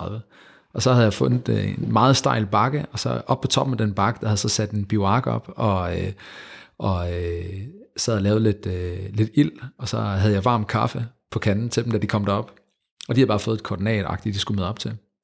Det var den fedeste snak, vi havde, ikke? og det bedste samarbejde, jeg sådan er indgået, altså fordi at vi mm. havde, de havde oplevet tingene for real, så mm. det var et, i en pitch-situation, det kan jeg gøre hver gang, men det virkede enormt godt, det der med at, at komme ud af dine faste rammer, med at komme ind på deres kontor og, og så videre. Men når jeg holder foredrag, så, så jeg starter op med at lave en, en quiz, hvor jeg faktisk udfordrer folk motorisk, dem mod mig i sådan en, en lille test. Det skal jeg også gøre i aften, nu jeg skal holde foredrag her i Pinstrup. Så, så jeg, jeg siger, halvdelen af mit foredrag, det er en form for motoriske udfordringer, men også mentale udfordringer, så sådan noget brain training, kunne man sige, ikke? Hvor, man skal, hvor jeg laver nogle ting, der, der tvinger folk til at vågne op, rent udsagt. Ikke? og også få bevæget kroppen, eller hvad? På ja, ja, der er masser af bevægelse. Altså, så derfor, når jeg holder et foredrag, det kunne lige så godt hedde en workshop, mm. fordi at jeg engagerer folk enormt meget med, jeg tager folk op på scenen og, og fikser folk, der har kroniske smerter live eksempelvis, og så giver folk øvelserne. Øh, så de laver øvelser, både, øh, ligesom du selv sagde, det der med, at man skal skifte imellem at, at øh, gøre markerøvelser, men også at lave øvelserne selv, for at, at for det første er noget kontrast, fordi vi elsker, vi har brug for kontrast, fordi hverdagen er triviel. Mm. Øhm, så, så derfor gør jeg meget ud af, at altså, mine, nu, nu er jeg blevet hyret til, at skal holde en workshop for, for et, et firma, der øh, laver ledelsesudvikling, holder leder coaching, men også kører teambuilding og sådan noget, og tænker, de kontakter mig, vil du stå for vores julefrokost? Jeg tænker, det vil jeg gerne, men alligevel også lidt skræmmende, fordi at, okay, de her, jeg sad og tænkte, gud, giv videre, men egentlig, de måske endda er bedre til det her, end jeg selv er, ikke? og vil det hele ikke bare falde til jorden så? Så det, jeg har udtænkt, og nu kan jeg godt sige det nu, fordi at at det kommer til at være i december, jeg skal lave det. Så der, den kommer ikke ud før. Det kommer ikke ud før. Så jeg, så jeg sad i går og tænkte, okay, hvad skal jeg lave med dem her? Jeg, kan, jeg elsker at få sådan en, en, en udfordring i form af, af altså jeg, jeg holder aldrig, jeg holder ikke stangvarer, jeg leverer ikke stangvarer-projekter. De er unikke, men måske 80% gentagelse af materiale, men så det jeg så tænkte på, okay, hvad skal jeg lave med de her? De er vant til at, de er vant til selv at stå og formidle og få andre i proces og så videre. Så de, har brug, de skal prøve at komme i proces. Simpelthen Fordi at det, er jo, det er jo det, de selv hele tiden gør. Ikke? Jeg synes, det er fedt at æde sin egen medicin en gang imellem. Øh, så det jeg tænker på, det er, at de har, de, vi har kontor det samme sted faktisk. Øh, nede i Ravnholm, det ligger tæt ved Gelskov, øh, øh, holdt øh, Søllerød-agtigt. Fantastisk område. Der ligger et naturområde, der hedder Danske Schweiz, lige ved siden af. Og det hedder det, har jeg hørt om, ja. simpelthen fordi det er op og ned ad bakke. Nå, men jeg har fundet på et koncept, der, der består af tre dele. Det første, det er Explore, Øh, hvor de skal ud og øh, finde nogle ting. Så det bliver orienteringsløbsbaseret skattejagt, hvor de skal ud og finde nogle, noget materiale, noget information. Ligesom de selv gør, de researcher jo altid først, sikkert, inden de skal ud til en kunde. Øh, det næste, der, det hedder så craft, hvor de så skal konstruere noget, og det, de skal konstruere, det skal de så slutte af med at præsentere for hinanden, og det hedder influence. Så de kommer til at være sådan en explore, craft, influence øh, workshop, hvor de skal konkurrere mod hinanden i forhold til at finde den mest interessante vinkel på et problem, eller et benspænd, jeg spænder for dem, eller mm. sætter for dem. Øh, og så får de også mit foredrag. Så, men, men det er, hvor, hvorfor var det i virkeligheden begyndt at sige det her nu? Jamen det er fordi, at, at jeg spørger, hvordan, hvordan er det, mit spørgsmål var, øh, hvordan arbejder du med en virksomhed, Nå ja, når du kommer ud i forhold til ja. at få mere, mere bevægelse på en arbejdsplads? Ja. Øhm, så det, det var ligesom det, der var udgangspunktet for. Ja, og, men, og det er så, øh, kan man sige, så det er helt sikkert, det er, øh, jeg forsøger at bruge miljøet, jeg, øh, hvordan gør det? Det er, meget, det er meget forskelligt, men som udgangspunkt, hvis nu vi har lidt plads, jeg, mm. jeg, jeg kører meget efter, jeg forsøger at have et stort bagkatalog af øvelser og viden og, øh, hvad skal man sige, formidlingsstrategier. Så på den måde, når jeg ser lokalet, når jeg ser folk, jeg er hos, så ved jeg med det samme, hvad jeg kan sætte folk til. Hvis ikke der er noget plads, så, så, så er det det, jeg har opereret ud fra. Så jeg har ikke en, jeg har ikke en fast skabelon. Jeg, øh, jeg forsøger at være så meget til stede, at jeg kan se, hvad, hvad, jamen, hvad, hvem er det, der står over for mig? Ikke? Er det gamle mennesker? Men så, så, er det måske, så skal vi starte med at aktivere hjernen, før vi bruger kroppen nærmest. Ikke? Fordi eksempelvis, ikke? eller hvis ikke, der, hvis ikke der er særlig meget plads, så kan det være sådan noget simpelt noget som at stryge huden til at starte med. Øh, sidde og lave nakkeøvelser, fordi de, de har ikke plads til, at de kan rotere. Så, men basically så, så forsøger jeg at integrere så mange forskellige sanser som muligt. Så det kan være følesansen, det kan være synsansen, vestibulære sans, vejrtrækningsøvelser, øh, pakket ind i noget humor, fordi at det er det, der gør, at folk de sænker paraderne og ikke ser mig som sådan en helsefreak, der kommer og, og tror, at, at jeg skal ændre på deres liv. Jeg, jeg har det enormt stramt med de her mennesker, der siger sådan, øh, jeg har en mission om at gøre danskerne sundere. Ikke? At det var sådan, nogle gange tænker jeg sådan, gud, mangler jeg i virkeligheden ambitioner? Altså, jeg vågner ikke op om morgenen og tænker, jeg skal gøre danskerne sundere. For eksempel, ikke? Altså, jeg synes, det er sådan lidt... Øh, det er sjovt, du siger det, fordi at det er noget, jeg startede med at skrive på min hjemmeside. Benjamin har en mission om, at han skal, danskerne skal bevæge sig mere. Og da jeg skrev det, så havde det, det er helt seriøst, da jeg skrev det, så havde det sådan, det er måske ikke helt rigtigt. Men jeg vil gerne have det rigtigt. Jeg vil rigtig gerne have det rigtigt. Ja. Altså, jeg, jeg, har lige, jeg tror lige, jeg har slettet det for nylig, fordi jeg havde sådan, det er, jo, det er jo ikke det, der er min mission. Jeg har ikke en mission på den måde. Altså, jeg kan godt lide det, jeg laver, men jeg har ikke en mission om, at folk skal gøre noget på en bestemt måde. Så, det, så jeg, jeg kan sagtens følge dig der, og jeg, og jeg har selv siddet i den fælde der. Det virker sådan altså, lyst på en eller anden måde, ja. altså, at, at skulle Jeg tror, vi er blevet lidt amerikaner påvirket der med sådan, ja. what's your mission? Du ved, ja. Har du ikke et, et, et mission i livet om at ændre verden til noget bedre? Jamen præcis. Altså, det, det er virkeligheden, ja. ja. Jeg tror meget på det her pull. Jeg, jeg vil gerne have folk, de, det er også derfor, jeg ikke har... At de selv kan mærke trækket hen mod øh, Ja, ja, præcis. Noget, eller hvordan? Og det er nok derfor, jeg ikke har en turné.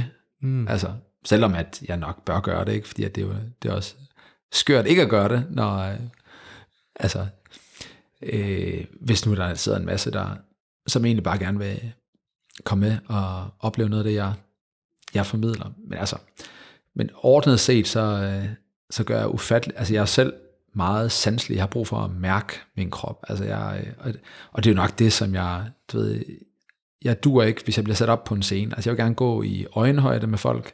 Jeg vil gerne gå hen og så sætte en hånd på skulderen af folk, se folk i øjnene. Øh, altså jeg, jeg går enormt meget op i den der, den fysiske tilstedeværelse. Når jeg holder min foredrag, workshop, eller ligesom, det er fedt det her. Altså vi, at vi sidder her, og vi ikke sidder og laver det over en telefon. Ikke? Altså det, det er tamt. så skal man heller lade være. Så, så så jeg, ja, jeg er meget analog, hvad det angår. Ikke? Altså, jeg er ikke sådan en, øh, en fornægter af det digitale, ligesom, altså det vil jo åndssvært også i forhold til alle de muligheder, der er. Alle de muligheder, der er som udgangspunkt, ikke? Men, men jeg sætter pris på, at vores podcast er optaget face to face, eksempelvis, ikke? Øhm, ligesom når jeg holder foredrag, så jeg tegner i stedet for at bruge PowerPoint. Og det gør jeg en simpel årsag, at jeg synes, det, jeg altid har haft lyst til at kunne finde ud af at tegne. Jeg har aldrig kunne tegne. Øh, og så på et tidspunkt sidder jeg sammen med en, med en kvinde, øh, som, øh, som så sidder, mens vi taler, vi skal, lave, vi skal lave et pitch til en virksomhed, og så, så sidder hun og tegner sig, wow, det der, det ser da totalt cool ud. Hvad, hvad har du lært det? Så siger, jeg har bare taget det her kursus her. Jeg har aldrig rigtig kunne tegne, siger hun så. Jeg tænker, what? Jeg, jeg, jeg sidder også og tænker, tegning, det er sådan noget, der er, det er sådan noget, som få mennesker kan, ikke? Og de, de er altid typisk en historie om, at de har øvet sig lige siden de var små, og bla bla bla. Som, øh, som når folk kan ting, så er det oftest det der historien af en eller anden grund. Ja, de har altid gjort det, ligesom de var lille, ikke? og deres forældre er i øvrigt også arkitekter ja. og sådan noget, ikke? hvor jeg sidder, Nå, det er jo derfor, jeg ikke kan tegne, fordi ja. min far han er læge, ikke? men til gengæld så laver jeg idræt. så, men øh, så, så tog jeg det kursus der 48 timer. Nej, hvad var det? Jo, altså to dage, to dages kursus. Bum, så er jeg i gang. Og så siden der, de sidste tre år, der er faktisk bare tegnet, når jeg holder foredrag. Og det fede ved det er, at for det første, når jeg kommer ud til foredrag, jeg skal aldrig nogensinde stå og overveje, om PowerPoint det virker. Folk de har fået en milliard PowerPoints i løbet af dagen, ikke? altså det hænger folk ud af halsen. Så når jeg tager så er sådan en øh, flip over frem, så folk de ånder lettet op. Ikke? Og jeg, jeg fortæller, det vi skal arbejde med i dag, vi skal arbejde med selvindsigt, og vi skal arbejde med mod og bla bla bla, og så, så tegner jeg nogle simple piktogrammer, og så, oh, skal jeg lige igen. Jeg har kørt det der. Det var endnu, endnu en squat på Samlet, samlet tid er vi oppe på nu. Samlet tid 34 minutter. Det er altså det er godt klart. Det er lang tid siden, jeg har, har tracket mit squat. Jeg har faktisk det. aldrig gjort det. Nå, okay. Men det, det, det, det sådan, da jeg mødte, skulle mødes med dig, jeg tænkte, okay, du er sådan total uh, idol portal good og sådan noget. Ikke? Så tænker okay, og hvad er det første, jeg tænker sådan, det er den der 10-20-30, han snakker om, ja. at man skal hænge med hovedet ned af 10 minutter om dagen, man skal hænge i armene 20 minutter, tror jeg det hedder, ikke? og så 30 minutter i squat. Så nu er vi... Uh, det er jo nu, du er deroppe på. Ja. Way over. Nå, men... Øh, men det, det der med at tegne, det er det, der hedder grafisk facilitering. Det har ja. jeg jo haft på øh, designskole dengang. Ja, det sejt. Og det er, øh, det er et sindssygt godt værktøj. Og jeg synes, det er så... Fordi og det, det er jo lige præcis det, du har snakket om indtil nu. Det der med, at du er til stede. Altså det, du viser folk, når du tegner foran dem, mm. det er, jeg er her lige nu. Det, som jeg tegner, det er det, der sker lige nu for os her i rummet. Yes. Øhm, og det er jo en rigtig god måde også at, øh, at, at, at vise dem, at, øh, at det er live. At det ikke bare er et slideshow, og så er dine ben de også helt udlagt. øhm, det synes jeg er, er sindssygt fedt. Vi, øhm, vi skal lige tilbage til det her med, med global date. Nå ja, respekt, der drenge, der, værdighed. respekt og værdighed. Det ja. vil jeg gerne lige høre jamen, lidt mere om. Jamen altså, det, det, er jo, det er jo tilbagevendende øh, årlig begivenhed. Øh, sidste år var jeg, øh, hvad hedder sådan noget, ordstyrer, eller ja, hvad hedder sådan en, ham, der præsenterer dem, der kom på scenen. Mm. Så i år, der bliver jeg spurgt, om ikke jeg havde lyst til at levere et indlæg. Øhm, og det, der temaet, det var respekt, tror jeg i år, sådan overordnet set. Og hvordan får man respekt? Var, var, var, jeg sidder der og siger, okay, respekt.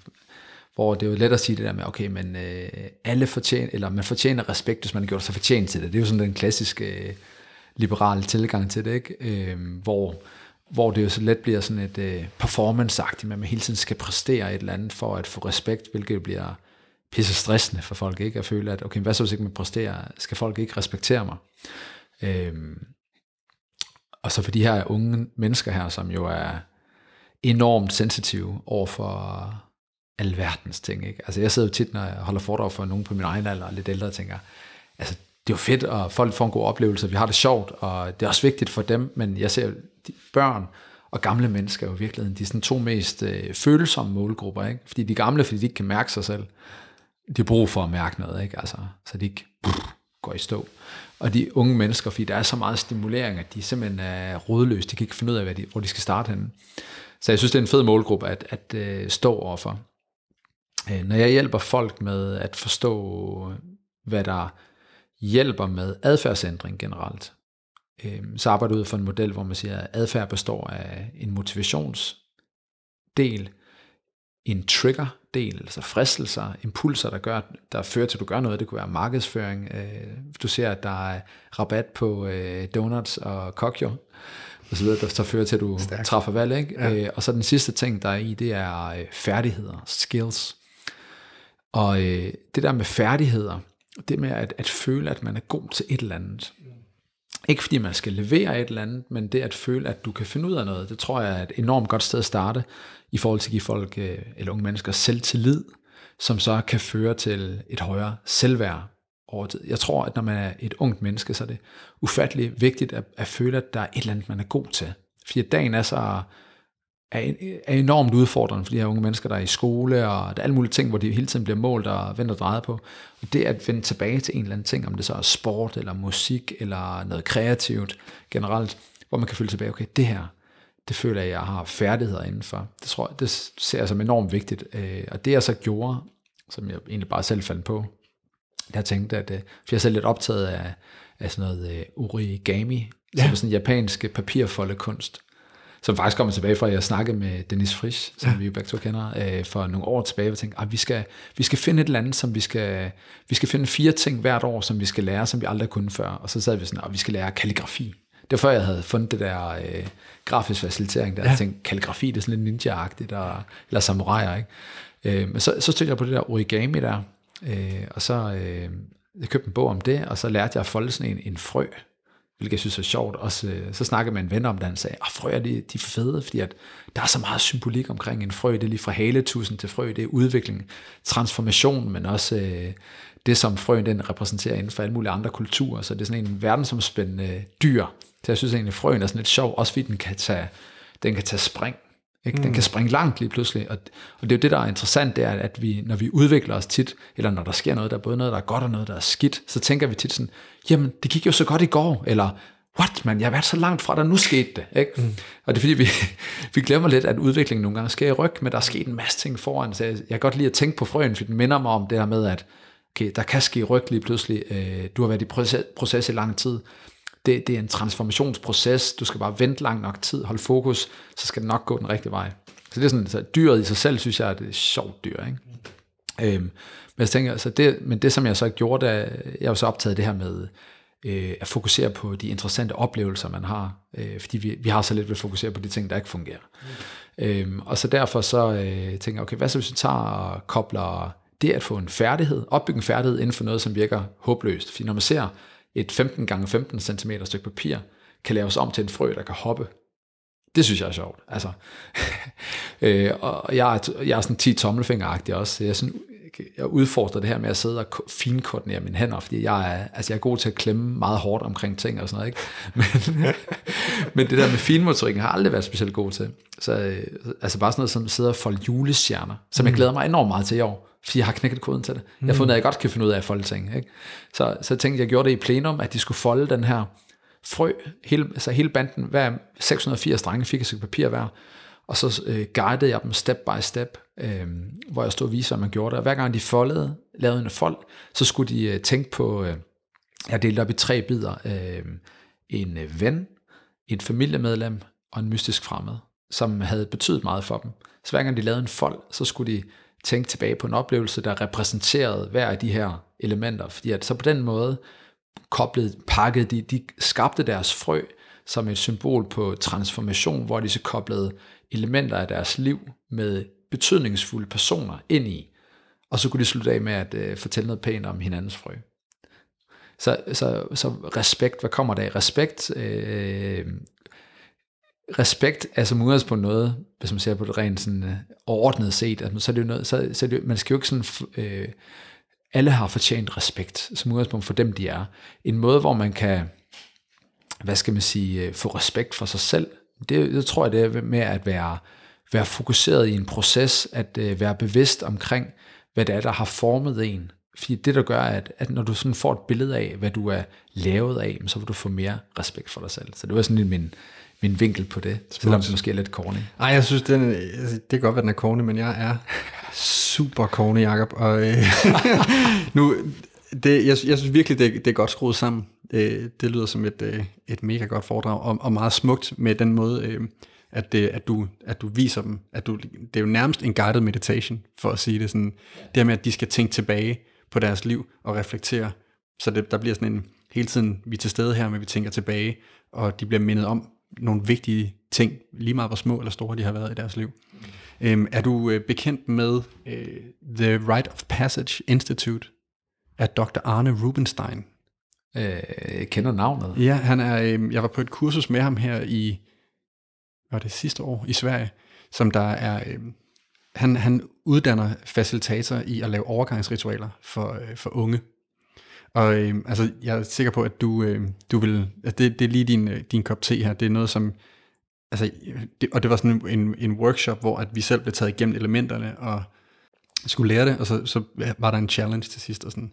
Øhm, og det her, det her, altså, du gør her, der er en masse elementer fra de her overgangsriter, som, som, du, som, du, som du bruger der, og det er rigtig, rigtig stærkt til at både sætte en, hvad kalder man det, en milepæl. Før det her var der det, og nu er vi på vej videre til noget andet. Øh, men, men det, som, som han fokuserer meget på, det er at, at sætte skillet, for vi har de her ladders, øh, den her life ladder, hvor du går fra barn til ung voksen, til måske øh, et parforhold, til nu øh, har du fået et barn selv, og nu, for, og så videre, ikke? Øh, og det der med at anerkende de forskellige steps i livet. Men det at, at mærke lige omkring de der 12-15 år, hvor at vi ændrer os. Og det er noget af det, som jeg synes er interessant i forhold til manualen. Derfor har jeg stillet nogle spørgsmål i forhold til, hvad du havde, selv havde brug for som 15-årig. Fordi det er lige der, hvor at for mig, at man kommer ned i sin egen krop. Lige så bliver du kottet af familien. Ikke så, nødvendigvis så hårdt, men lige pludselig så står du alene. Nogen tager på efterskolen, men nogen begynder at være mindre hjemme. Og lige så er du i din egen krop. Og hvordan bliver du introduceret til din egen krop? Og det er ligesom også noget af det, som de her overgangsriter er med til. Så han, det han nævner som problematikken i forhold til, at vi ikke har overgangsriter mere. Vi har den her øh, kønsløse version af det, som der hedder en konfirmation i Danmark, hvor at du bare får nogle gaver, og du skal ikke gøre noget for det. altså, du, du får, og det er der, hvor du ikke har respekten for dig selv, fordi jeg har ikke gjort noget. Hvorfor skal jeg have den her fest? Så du, mm. du bliver bare entitled på den måde. Ikke? Øhm, men han siger, at de problemer, vi har i dag med, med unge, det er, det er ud fra det her ordsprog, øhm, initiate the, the boys, or, the, or they will burn the village down to feel the heat from the fire. Oh, fedt. altså virkelig sådan, jeg får kuldegysninger, når, ja, når jeg, jeg tænker, fordi ja. at hvis, hvis drengene, de ikke bliver indvidet i de voksnes rækker, også pigerne, så vil de selv gå ud og søge de her muligheder for, øh, for en transformation. Det er det, vi ser, hvor at unge drenge kører meget stærkt på scooter eller i bil, øh, søger slagsmål, øh, stoffer og alkohol for at selv initiere, øh, eller finder bander, hvor de kan få en, altså det er det, man ser ret ofte har bander, eller øh, forsvaret, nogle øh, challenges, hvor at man skal overkomme noget, og så er der en, en, en, så må du være en del af fællesskabet, ja. når du har bestået det. Øhm, så det var, det var også det, som jeg, som jeg synes var så spændende i forhold til, at du også arbejder med, med den her øh, global øh, dignity og, og unge mænd, fordi at det er så vigtigt for unge mænd at have gode forbilleder. Ja, det, det er så vildt, du siger det, fordi at, altså, de sidste par år, der har jeg gået og tænkt over, du ved, i, i stedet for en konfirmation, at, øh, og der er jeg sådan øh, søgt sådan, øh, altså blandt alle de sådan grundkultur, altså sådan stammefolk, mm. Moorish og Aborigines og alle de her forskellige ting, og så se på, hvad det de har af overgangsritualer. Mm-hmm. Netop for så samle en gruppe af, af andre øh, voksne, som har børn på min alder, for at konstruere sådan en form for overgangsfase. Ja. Du må få øh, mit, øh, eller det ved jeg ikke, om du må, i forhold til det var jo, jeg har sådan en, en, øh, en manual, ja. som du kan få at kigge i. Ja, jeg har sådan en bog øh, fra ham, som, som, du skal, som du skal tjekke ud. Fordi at, at det, det, og det er jo også grund til, at, at jeg tog på det her sidste år. Det var også, nu har jeg lige fået en søn på det tidspunkt. Og, og så, så dukkede det op igen, og lige så var det det her event, og nogle af mine venner, de var sådan, hey, har du tjekket det her, for det lyder som noget, du skal. Ja, ja, fedt. Og så tog jeg på det, og udover at jeg selv virkelig havde en intens oplevelse af at, at sådan besøge nogle gamle ting, og du sidder i en cirkel af mænd, hvor han, han legner os op fra ung til gammel. Altså så er der en, en sal med 35 mænd, der altså er 35 spejle, som der fortæller, altså der er sharings historie og så videre. Mm. Og det som de, de nævner i, i det her framework, det er, at når du, når du lige så stille som dreng, tager med din far på, på den her overgangsrige her, nu, nu er det far søn øh, øh, rite of passage, at du så bliver indvidet i de voksne cirkel, i mændenes cirkel, mm. hvor du lige pludselig hører de her mænd sidde og fortælle om, om deres fejltagelser i livet eller første gang de blev forelsket, eller første gang de havde sex. Øhm, det bliver ligesom øh, udviklet hen igennem det her, og så, og så, bliver det, så får drengene også lov til at tale øh, undervejs og dele noget, lige så stille, dele mere og mere og mere. Øh, og faktisk så det interview, som jeg fortalte om tidligere, der blev slettet, det var med Jørgen Husbund, som, øh, som der laver de her, øh, som er startet med det i Danmark. Ham og, og nogle af, af de her gutter, som, som jeg også skal sætte dig i kontakt med, ja. de, de er gået i gang med at få lavet overgangsriter i Danmark. Ja, og noget af det, som fedt. jeg synes er allermest spændende, det er, at vi kan ikke lave overgangsritet for vores egne. fordi vi er the main, hvad hedder det, vi er, det og det er os, der er, er knudepunktet. Ja, ja. Okay, vi, altså, det, er jo, det er jo, hvis man kigger tilbage til folkeeventyret, vi er dragen, der skal... Ikke? Vi er kongen og tyrannen på samme tid. Ja, ja. Så det, som der er så smukt i den model, det er, at, at du må gerne være, være med i det, men du kan ikke stå for at planlægge det. Det skal være mændene i, i, i, i drengen eller pigens, øh, eller de voksne i, i barnets liv, som der står for øh, planlægningen og udførelsen af det her. Fordi at øh, det, det, der er nogle, der er nogle øh, traditionelle samfund, hvor at det er, når at, øh, et barn skal, øh, skal oplæres i at være shaman, så er det bedstefaren, øh, der oplærer dem. Fordi at, så er der en, der siger sådan, fordi at, øh, at bedstefar og barnebarn har øh, a common enemy. Ej, sjovt. den, Ja, der, ja. den der spænding, der er mellem far og søn, Ja. ja. som der både er kærlighed, men lige så begynder der også at være en spænding, og den skal forløses på et tidspunkt, mm. hvor sådan, at, at rollerne skal nærmest byttes, hvis de kan, og man bliver nødt til at brække sig fri fra sin far, for så igen at kunne mødes side om side med sin far. Ja. Øh, og den synes jeg, altså, fuck man, jeg tudet cirka tusind gange den, den weekend der. Der var så mange stærke historier og oplevelser og, og indsigter. Øh, Det lyder super fedt. så det der de overgangsriter der, Jacob, det, øh, det skal jeg altså lige øh, introducere dig til. Helt Og sikkert. noget, jeg selv skal nørde mere. Det er virkelig, virkelig spændende. Og det, det leder mig lidt tilbage til, øhm, til, til dit eget faderskab. Øhm, fordi du har to drenge. Øh, jeg har kun en lige nu, og jeg føler mig stadigvæk lidt ny i mit faderskab. Det gør jeg også. Øhm, ja, tror jeg. Det, jeg har en idé om, at, at, øh, at man måske kan blive ved med det. Det men, en men hvad er vigtigt for Day. dig i, øh, i dit faderskab? Eller hvordan vil du måske beskrive dit faderskab, hvis du kan? Jeg tror, det vigtigste, det er på en eller anden måde at være, være et forbillede. Det, det tror jeg, det er sådan, man sådan, altså har som sådan et omdrejningspunkt. Både et forbillede i forhold til, at, altså, at, at, de, at de skal kunne spejle sig i mig, men også, jeg tror også, jeg har sådan lidt en, sådan en, en øh, gammeldags tilgang til det der med, at, at de skal opleve, du ved, jeg har jo, jeg har jo en eller anden idé om, at, at, øh, at det er godt, at de har en, en, en, en sød mor, som de kan søge trøst ved, men at de måske også har en far, der kan sætte nogle, nogle rammer, som øh, ikke fordi Anna, min kone, hun ikke sætter rammer, men med princippet i det der med, at altså, jeg forsøger at leve nogle forskellige roller.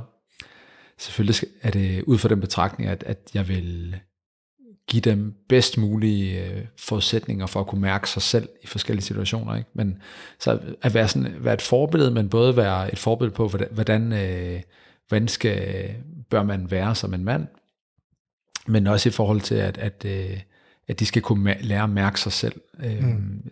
Hørte på et tidspunkt sådan en god, et god podcast med øh, ham, Jordan Peterson, som ja. du sikkert kender, øh, hvor han fortæller der med, at, at børn, de, de forsøger, børn de er som, øh, de står inde i midten af en, en elastik, som kan give sig rigtig, rigtig meget i et rundt rum. Det er sådan, som jeg for, for, har fortolket det. Ikke? Og de vil altid forsøge at, at bevæge sig i, i en eller anden retning.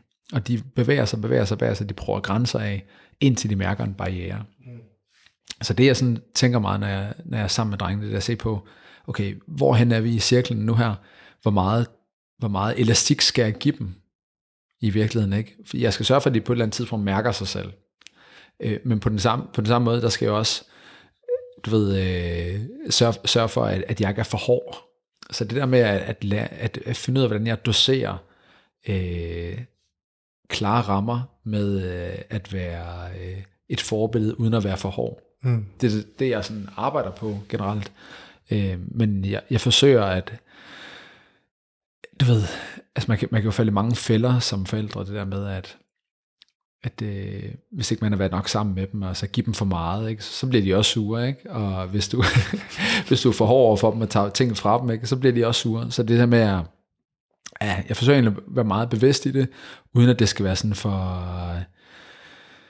ja, altså rigidt og for kunstigt. Mm. Altså nogle gange skal der også være plads til, at man bare er far, uden det skal have et formål. Altså, det er jo fælden for sådan en som dig og mig, som ja. tænker meget over, hvad vi gør, og hvorfor vi gør det, og og den der, at i virkeligheden passe på med at falde i fælden over, at alt er, er konstrueret, og der skal være læring i alt, og så, så jeg, jeg, jeg forsøger virkelig at gå meget meta på det der med, hvad er det for en rolle, jeg har nu her? Giv slip på den, lad, lad, lad der ske, hvad der sker, og så videre. Så, men ordnet set, hvis jeg kun må bruge et ord, øh, forbillede. Mm. Det tror jeg, men det vil alle mænd jo nok sige, ikke? Altså, hvorfor, hvordan gør Måske. man det? Måske. Jeg, jeg tror, jeg synes, det er, det er nogle spændende refleksioner, og, øhm, og noget af det, som for mig, i, det der ligger i, når jeg hører dig sige forbillede, så jeg, jeg kan ikke huske, hvem det var, jeg snakkede med forleden, øh, men hvor vi snakkede om den her balance med, øhm, og, øh, og hvornår øh, presser far for meget på, eller hvornår er far øh, så meget et forbillede, at man ikke kan leve op til det forbillede. Ja, altså, eller sådan, hvis man kunne sige, billedet foran, hvornår er, er far et fjernbillede, at ja. han bare står som den der statue i det fjerne, mm. og du kan aldrig komme derhen. Mm. Øh, men, men altså, det som jeg kan høre, du gør, det er, at du, for det første sagde Dennis, at du nok er en af dem, der prioriterer familien højere end, ja, han siger, at du prioriterer familien højere end nogen, han kender nærmest. Nå. Så det er jo... Øhm, Arh, det, det, det er næsten at sige om ham. ja, det, det vil jeg faktisk også sige. Øhm, så det, øhm, altså jeg kan, jeg kan jo høre, at, at, du, at du gør meget med, din, med dine unger. Øhm, mm. Og, og det, det jeg vil sige, som jeg glemte at sige, øh, da vi snakkede om det her mikroadventure med, med teltet, det at være sammen med sin far i et telt, er noget af det, som han for eksempel nævnte øh, på det her øh, Rite of Passage Institute. Der er rigtig mange børn, der aldrig har overnattet med deres forældre udenfor. Mm. Så, så, så noget af det simple, de gør, når de laver sådan nogle father-son camps, hvor det er, lad os sige, at ungerne er ved at blive voksne, og, eller de er ved at være 10, 10-13 år, eller et eller andet, der, der begynder at komme sådan den der sådan, nu er det altså ved at, nu er de ved at break over fra familien. Præcis. Øhm, altså simpelthen at, at lave nogle weekender, hvor de laver nogle aktiviteter sammen, hvor de får mulighed for at, at få nogle oplevelser sammen, og så skal de sove i samme telt. Og det er så basic. En af mine stærkeste minder er den her kanotur, jeg var på med, med min farmor og min lillebror. Vi har ikke været på mange kanoture, men vi fangede en gede og lavede den øh, på en lille ø i Sverige. Og den står bare helt skarpt. Men vi har ikke været, øh, været på øh, hvad hedder det, vandreture hvert år, eller eller sådan, det, det, har været, det var en oplevelse, og den står så stærkt for mig. Så tilbage til det, du siger med, at i stedet for overtænk og så videre, nogle gange skal man også bare sige, der, der er mulighederne. Det er meget simpelt at gå ud i haven, eller gå en tur i skoven, og måske bare sove i skoven, eller bruge en eftermiddag i skoven, og se, hvad man mm. kan finde på. Mm. Øhm, fordi bare tiden, vi er med vores unger. Det... Men altså, jeg, jeg kan også sige, nu, altså, den der med at være forbillede, det er jo en ting ved det, ikke? Øh, men jeg har jo også tankerne en gang imellem, hvad nu hvis jeg forsvinder mm. om fem år? Ikke? Altså, vil mine børn kunne huske mig? Så, så den har jeg også som sådan en drivkraft, der med at tænke, okay, jeg, jeg vil sætte så tydeligt et spor i deres liv, at, øh, at de vil kunne huske mig, hvis det er, at jeg, altså, jeg kan blive kørt ned. Mm. Der, kan, der kan jo ske ting, ikke? Så det er også en, jeg har, altså jeg, jeg forsøger generelt i virkeligheden, når jeg finder motivation til at gøre ting, at, at tabe ind i mange forskellige områder, øh, så det ikke kun er vægttabet, som er interessant, ikke? Altså, eller se, hvad er det for nogle, ligesom, lad tage noget simpelt noget, altså, jeg har to hunde, de skal motioneres, jeg har nogle drenge, de skal have noget luft, de skal opleve deres far svede, de skal selv ud og svede. Så jeg, jeg, jeg går ind og ser på, for at få løst en udfordring, det, det ved jeg, der er masser af børn, der ikke får bevæget sig nok. Der lige kom en rapport, der viser, at det er en katastrofe. Ikke? Ja. Altså, no wonder, når de udleverer iPads til børnene i skolen, og at jeg begriber, jeg begriber ikke, hvorfor halvdelen af skoledagen ikke går med at være fysisk aktiv. Det er en joke. Så, men øh, det er nok for at forberede de voksne på voksenlivet, hvor de også skal sidde stille. Enig. men øh, men, men sådan, det, det her med generelt øh, finde flere grunde til, at du bliver motiveret til at gøre de ting, du gør. Nu var det lidt et sidespring, men, øh, men ordnet set, øh, jeg, synes, jeg synes, at man skal stille sig selv det spørgsmål. Leverer du et indtryk på de mennesker, du er omkring, som er stort nok til, at hvis du gik væk, vil du så stadig findes i deres bevidsthed om 5, 10, 15, 20 år? Så det stiller jeg mig selv regelmæssigt. Øh, selvom det godt kan virke sådan lidt, øh, jamen du, du skal jo ikke dø, og sådan, hvis jeg nu fortæller det til folk, ikke? Men, men pointen er, at det ved du ikke. Altså, vel? Så. så du mediterer lidt over døden? I, I den refleksion, der lyder det til. At, ja, det gør nok. Og samtidig så lyder det jo også til, at du, altså fordi der er også det der med, hvilket indtryk er det, som man skaber. For man kan jo også, hvis man er tyrannen, altså, så det, det er jo også en måde, som, som der er nogen, der tænker, at han skal respektere mig, så ja. ikke. Øhm, så, så man kan selvfølgelig, man kan efterlade indtryk på mange måder, mm. øhm, men jeg synes, det, det er inspirerende at høre dine tanker om det. Her til sidst, Jacob, så, øhm, nu er vi lige sådan, nu har vi været om faderskab og sønnike og, og perioden imellem. Øhm, og her i manualen, der har jeg spurgt nogle af de tidligere gæster også, i forhold til de kapitler, som jeg, som jeg søger i den her manual til kroppen. Og som jeg sagde tidligere, da, når man fylder 15 deromkring, hvor at man ligesom, jeg ser det, jeg ser det lidt som, at, at det er deromkring, man lander i sin krop. For nogle er det lidt tidligere, for nogle lidt senere. Øhm, hvis du skal skrive et kapitel til 15-årige Jakob, hvad skulle der stå i det kapitel? Det behøver sikkert være helt stramt, eller sådan, men hvad havde, hvad havde du brug for at læse dengang? Så tror jeg, at, altså, for jeg, jeg, jeg, har, jeg har jo sådan en, en, jeg har dykket sport fra jeg var syv år, ikke? men jeg har jo langt hen ad vejen, har jeg følt mig enormt dårlig i hele min ungdomsår, barndomsår. Øh, det var faktisk først, da jeg blev 15-16 år, at jeg mødte en træner, som rent faktisk, øh, jeg begyndte at træne kampsport, og han var fænomenal god til at altså, levere lige præcis det, som jeg havde behov for. Ikke? Øh, så apropos at møde øh, de, rigtige, de vigtige mennesker i overgangsfasen osv. Ikke? Øh, så, så jeg tror i virkeligheden, at, at, at det, som jeg vi har haft glæde af at, at lære i en tidligere alder, det er, at, at, øh, at alt kan læres, hvis man griber det lidt mere systematisk an. Det her med at fordybe sig i en aktivitet, at øh, acceptere den hastighed, udviklingen finder sted ved, det vil jeg have haft glæde af at forstå langt tidligere. Hvor øh, øh, at jeg kan huske, altså bare tage eksempel, jeg spillede tennis. Jeg ville have en voksen catcher, for jeg synes, det var det fedeste, ikke? Men, men jeg kunne ikke styre den. Ikke? Jeg ville slå hårdt, for jeg synes, det så fedest ud, ikke? men det irriterede mig, at jeg skød bolden nettet hver anden gang. Altså, paradokset i det der med, hvorfor bliver jeg ikke bedre, ikke? Og det er jo det samme, mange mennesker, de bokser med, ikke? Øh, jeg gør alt det rigtigt. Ja, du gør det rigtigt øh, to dage i træk, og så går det ned ad bakke. Så det her med at forstå, at udviklingen tager tid, øh, resultatet behøver ikke opstå lige med det samme. Så jeg tror, at det var det her med øh, øh, fokus på, at processen er interessant, som er nok det, som jeg interesserer mig. Jeg elsker jo proces i, i virkeligheden, ikke? jeg kan næsten blive sådan for, for gabt i processen, at jeg glemmer målet. så mange jo sådan, øh, sådan griner lidt af en gang, men hey, du, du, du, du skifter retning. Så jeg skifter retning, men øh, kursen er stadigvæk i, i given retning. Og det er simpelthen fordi, at jeg er så optaget af processen. Jeg kan have tre måneder, hvor jeg kører mountainbike to gange, eller øh, tre-fire gange om ugen, og så, øh, så kan det være trailløb, jeg laver øh, et stykke tid efter. Så det her med at, at øh, acceptere, at processen er topinteressant, og den er berettiget, og det her med at opleve, at man er dårlig, er i virkeligheden en gave, for det er den, der viser dig, hvor du kan udvikle dig. Det er sådan, måske. Ja, det må jeg det. Perfekt. Tusind tak, Jacob. Det var, øh, det var virkelig dejligt at, øh, at tale med dig.